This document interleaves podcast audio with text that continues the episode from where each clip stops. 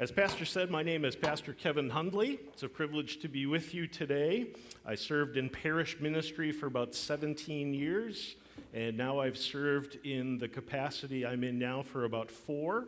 Uh, I'm a Christian giving counselor for the Southeastern Wisconsin District, which is a fancy way of saying I go around to people who hold up the prophet's hands uh, to say thank you on behalf of our church body uh, to people and congregations who, through their prayers and through their gifts, support the work that we are doing around the world uh, in Jesus' name.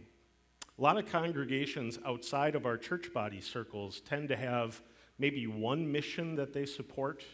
Uh, but today, before we're, we're done, I'm going to tell you a little bit about all of the support that your prayers and your gifts are offering to the work not only do, being done in this corner of the kingdom, but also around the world in Jesus' name. So that's what I'm hoping you get a glimpse of today. But we're going to do that through the context of the gospel lesson that's printed for you in your service folder, and we're going to take a look at that. So, a lesson from Matthew chapter 4. When Jesus heard that John had been put in prison, John the Baptizer, he went, he withdrew to Galilee. Leaving Nazareth, he went and lived in Capernaum, which was by the lake, the Sea of Galilee, in the area of Zebulun and Naphtali, to fulfill what was said through the prophet Isaiah. Matthew wants to show this is in fulfillment of prophecy. Land of Zebulun and land of Naphtali, the way of the sea, beyond the Jordan, Galilee of the Gentiles, the people living in darkness have seen a great light. And those living in the land of the shadow of death, a light has dawned. And from that time on, Jesus began to preach, Repent, for the kingdom of heaven has come near. Now, these next couple verses are what we're going to hone in on this morning, 18 to 20. As Jesus was walking beside the Sea of Galilee, he saw two brothers, Simon, called Peter and his brother Andrew. They were casting a net into the lake, for they were fishermen. Come, follow me, Jesus said, and I will send you out to fish for people. At once they left their nets and followed him. Going on from there, he saw two other brothers, James, son of Zebedee, and his brother John. They were in a boat with their father Zebedee, preparing their nets. Jesus called them, and immediately they left the boat and their father and followed him. Jesus went throughout Galilee, teaching in their synagogues, proclaiming the good news of the kingdom, and healing every disease and sickness among the people. This is God's word. On first hearing of that section of the gospel, it tends to sound like just a history lesson, right? Jesus is starting his public ministry He's a traveling rabbi going through Israel, and in, it was customary that a rabbi in that day had disciples. So he's just putting his mission team together, going and, and grabbing guys to be a part of his inner circle and his team. At least that's what it seems like to us at first reading, and to us, we kind of just glaze over that, like, well, that makes sense. It's very, it's very practical. Now he's getting his team together, and we move on. We had a, a, professor in college that made a big impact on a lot of pastors in this church body, and he reminded us gentlemen, the Holy Spirit didn't spill ink just for no reason. There, there's something there. Chew on that. There's something shocking, something that's there to get your attention. And so today, I want to take the section that you might have heard of or read through numerous times just thought, oh, Jesus is calling his first disciples, big deal. And have you walk away today going, wow, that's a, that's a huge deal about how he did that and the implications that has for our life today. Because in Jewish culture and in Jewish day, if, if anybody saw what Jesus was doing, they would, saying, they would say, he's doing it all wrong. He doesn't know what he's doing. And for you to really understand that, I need to have you step away from this time and place for a moment and travel with me back to Jesus' time and day and culture to kind of hear a little bit about how young people became disciples in that culture. So imagine you're in Jewish culture, and this is great for the kids. Imagine you're starting school, and in that culture in that day, you would go to the synagogue for school. And it started at about age six. And at age six, your job, the whole school, was about memorizing the first five books of the Bible Genesis, Exodus, Leviticus, Numbers, Deuteronomy. Memorized, back and forth. No TV, no ESPN, no cell phones. They might be able to focus a little bit, right? They go to school and they would memorize how God wants us to live, how He wants us to eat, what He wants us to do. We talk about this being the Old Testament law. In that day, they talked about it as the way. This is the way God wants us to act. This is the way God wants us to be because we are His children. And so every Israelite boy and girl from age 6 to age 10 went to synagogue school to memorize God's word so that they could carry it around in their head for life. Talk about living and breathing God's word, right? For some kids, that was the end of their formal education. For the sharp cookies, for the best of the best students, for the kids who are really gifted, they would continue on to the next level of study. And that level of study was called Beit Talmud, the house of learning. Part of that study from age 10 to about age 14 was learning two things. Remember when Jesus was age 12 and they found him at the temple, and, and what was he doing? He was plying questions and answers back and forth with the religious leaders of the day. That was kind of part of this next wave of study, learning this whole question and answer thing that the rabbis did as they taught people. We kind of have that in our culture today, too, with Luther's Catechism, a book that's based on questions, and here's what Scripture says about that, and here are the answers. But the other thing that those kids would do is they would memorize the rest of the Old Testament.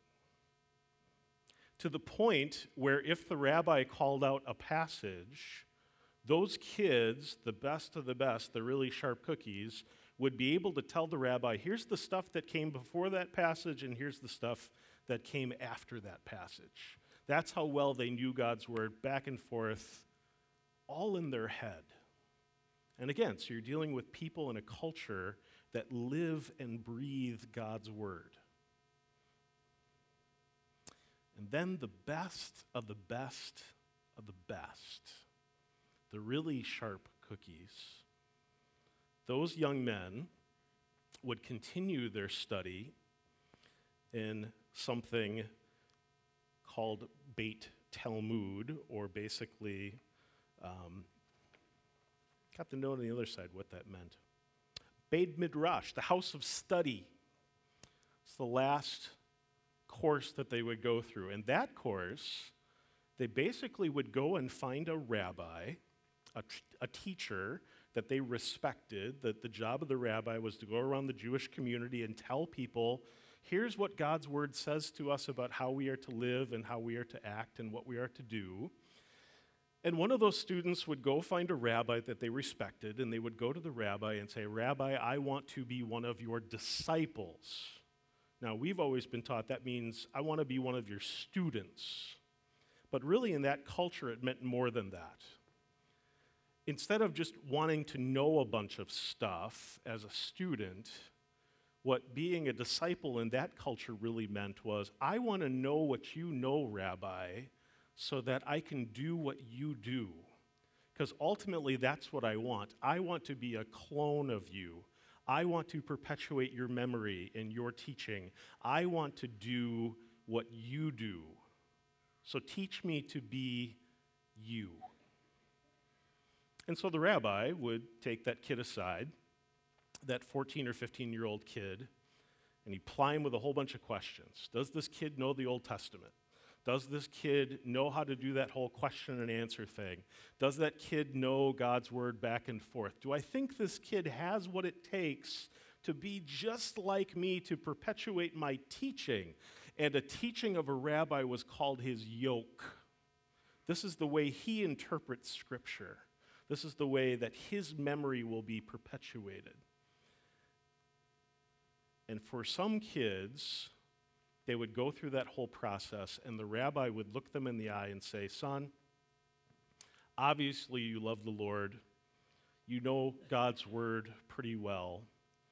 But I encourage you to go home, learn your family's trade, go and get married, have children, so that someday one of those kids can become a rabbi because you're not cut out for this and you can't be my disciple. But to the chosen few, to the best of the best, to the elite, to the really sharp cookies, a rabbi would say, Come, follow me, take my yoke upon you. Because that rabbi thought, You can do what I do, you can be just like me. Now, take that whole thing that you just learned and overlay it over Matthew chapter 4. Jesus is doing everything wrong according to that culture.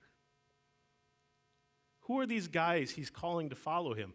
Guys that somewhere along the line might have been on this course of study and might have gone all the way to going to follow a rabbi, and that rabbi had to tell him, Son, you're not cut out for this. That's why those guys were out fishing and not following a rabbi. Somewhere along the line, they were told, You're not good enough. You're not smart enough. You can't do this. And here's a rabbi coming to these guys and not putting them through a test, not asking them a bunch of questions. He just comes up and says, Hey, come follow me. And what is he saying by that? He's saying, I think you can do what I do. I think you can be just like me. Come and follow me. And maybe that's why you've always wondered in this section of Scripture why would those guys leave everything to follow Jesus? Their careers, their business, their, their families. Because here's a rabbi that stepped into their life and said, You're good enough for me. You can be just like me. And every good little Jewish boy was going to jump at the chance to follow a rabbi. What does this have to mean for you? Jesus decided to step into your life at your baptism, and he said, Come, follow me. And there was no test. There was no checking if you were good enough to be on his team because everybody knows and God knows you weren't.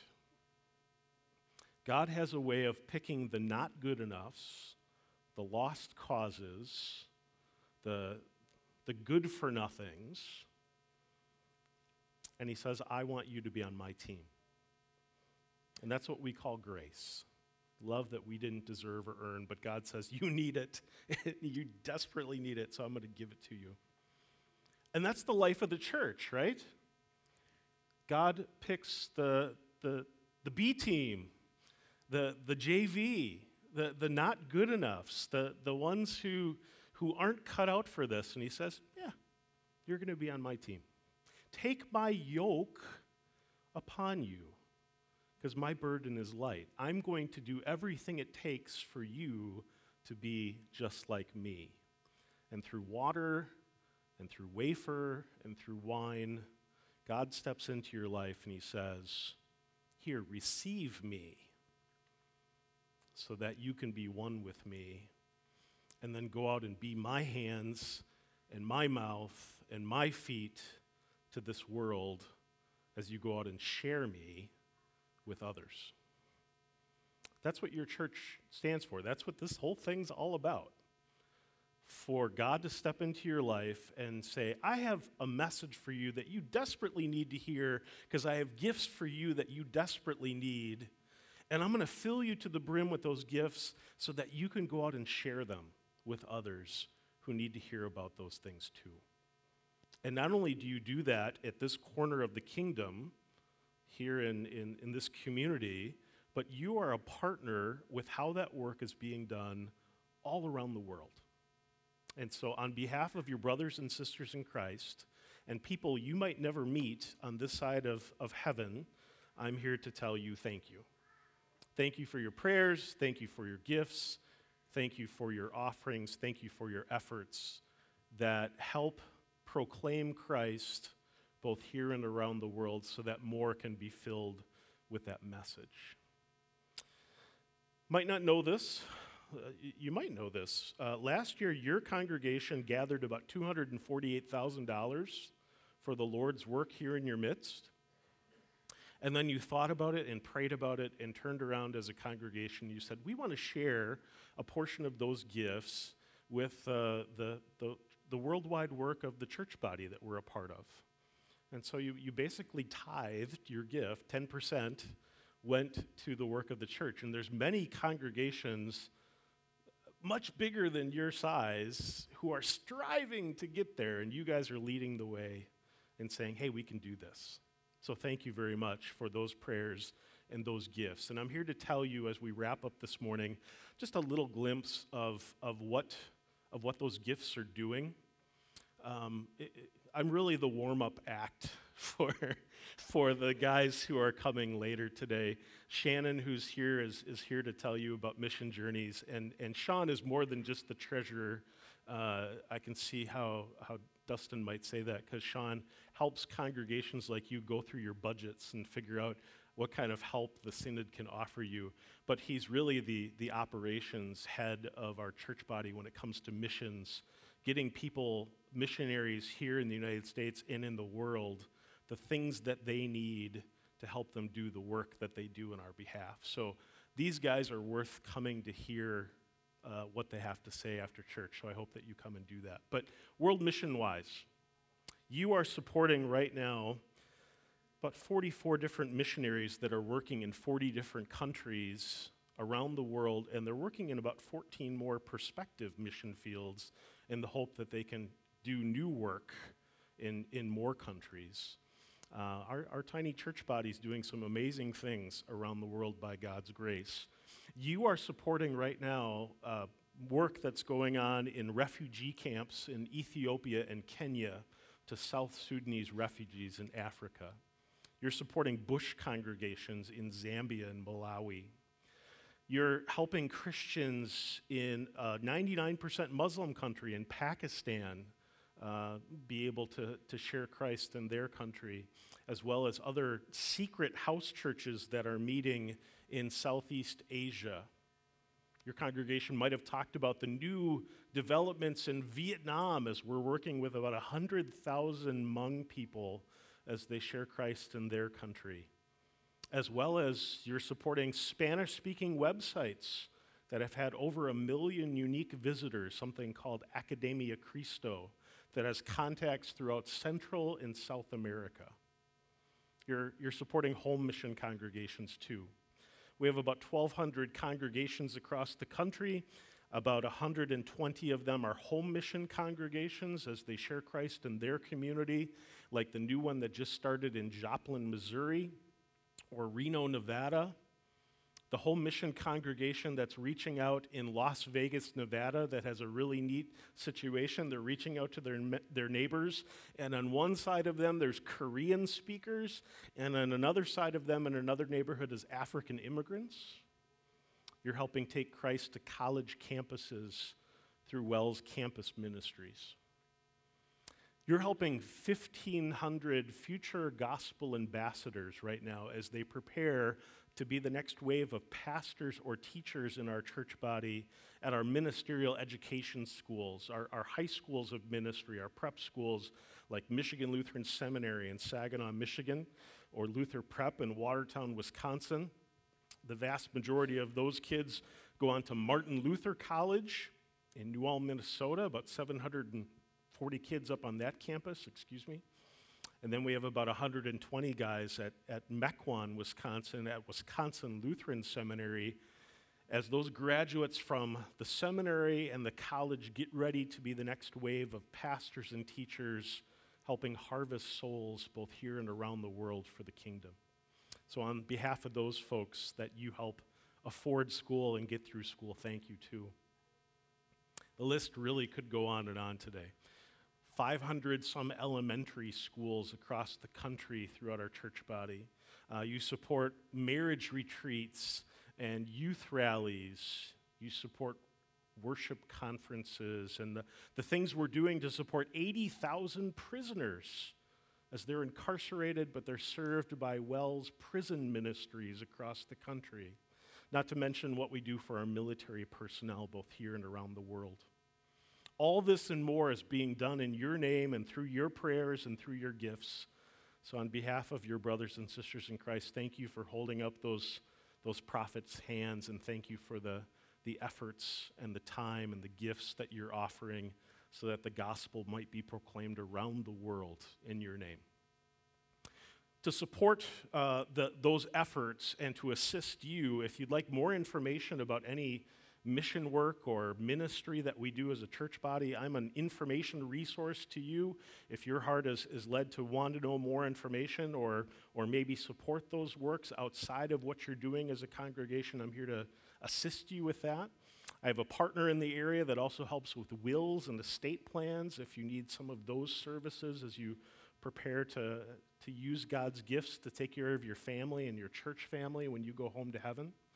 But uh, we are here to serve your needs, and I especially encourage you to stick around to hear what, what Sean and uh, what Shannon have to say about the mission work that's going on. They're going to dive down deep into the, the neat things going on in the kingdom uh, that you get to be a part of.